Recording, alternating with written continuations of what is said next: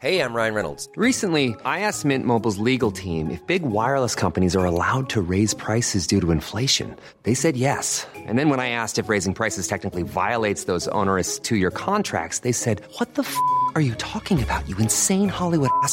So to recap, we're cutting the price of Mint Unlimited from $30 a month to just $15 a month. Give it a try at mintmobile.com slash switch. $45 upfront for three months plus taxes and fees. Promo rate for new customers for limited time. Unlimited more than 40 gigabytes per month. Slows. Full terms at mintmobile.com. ¿Por qué cada vez hay más países emergentes al borde del colapso? ¿Al borde de la bancarrota? Veámoslo.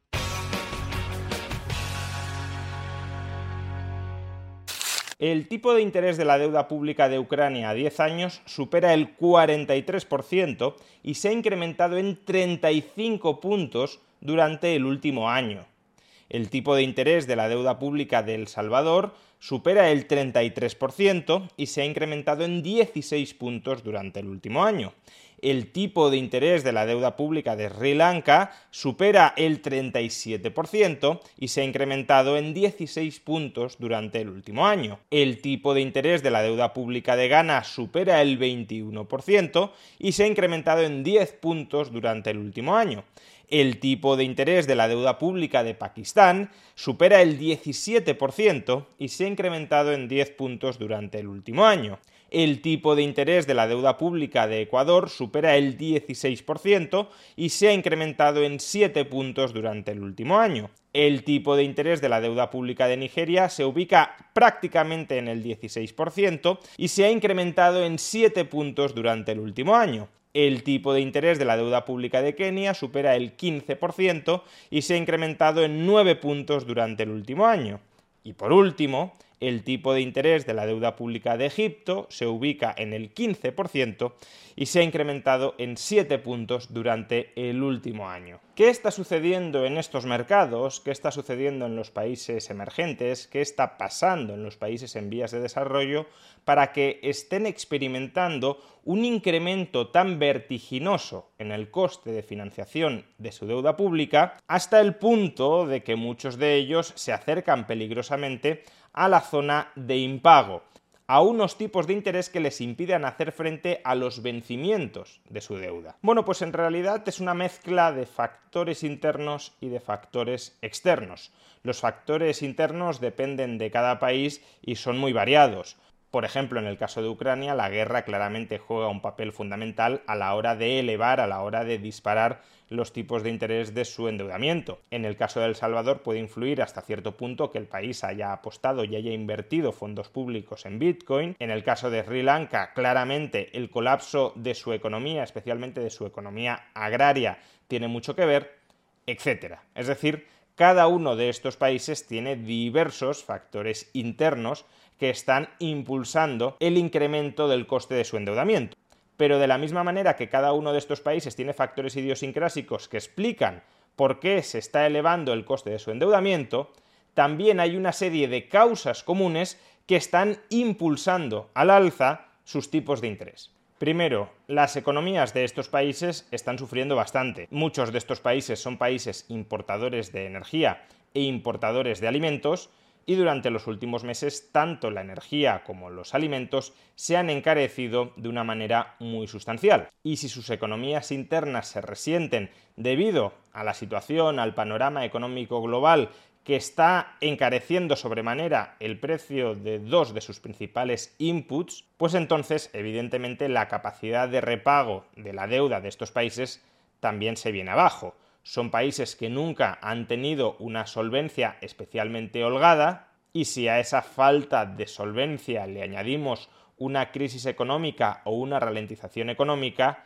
los riesgos se disparan. Pero por otro lado, existe un segundo factor muy importante para explicar por qué se están elevando tanto los tipos de interés de la deuda pública de estos países. Y ese factor no es otro que la elevación de los tipos de interés de la Reserva Federal en Estados Unidos y la consecuente apreciación del dólar. Pero ¿qué tiene que ver exactamente que el Banco Central de Estados Unidos suba sus tipos de interés con que los tipos de interés de la deuda pública de estos países se estén disparando?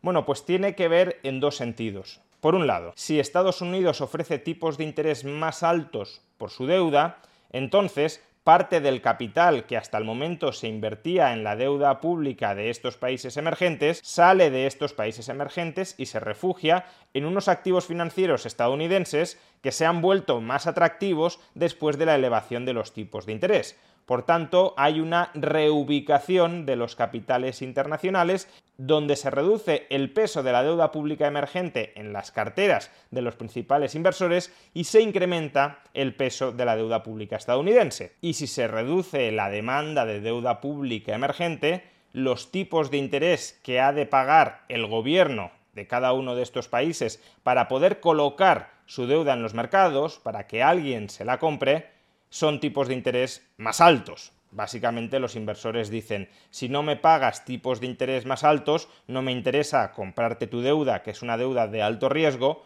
prefiero comprar deuda pública estadounidense a 10 años que está pagando aproximadamente el 3%.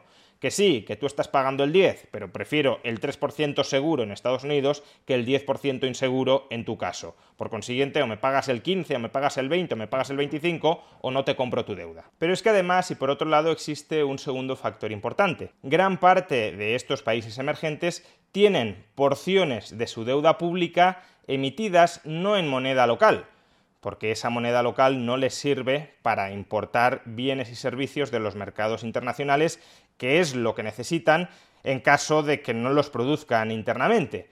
Gran parte de estos países emergentes tiene porciones de su deuda pública emitidas en dólares. Es decir, que lo que les tienen que devolver a los inversores no es moneda local, sino que son dólares. El problema, claro, es que estos países no fabrican dólares y por tanto tienen que comprar los dólares en los mercados internacionales para poder amortizar su deuda en dólares.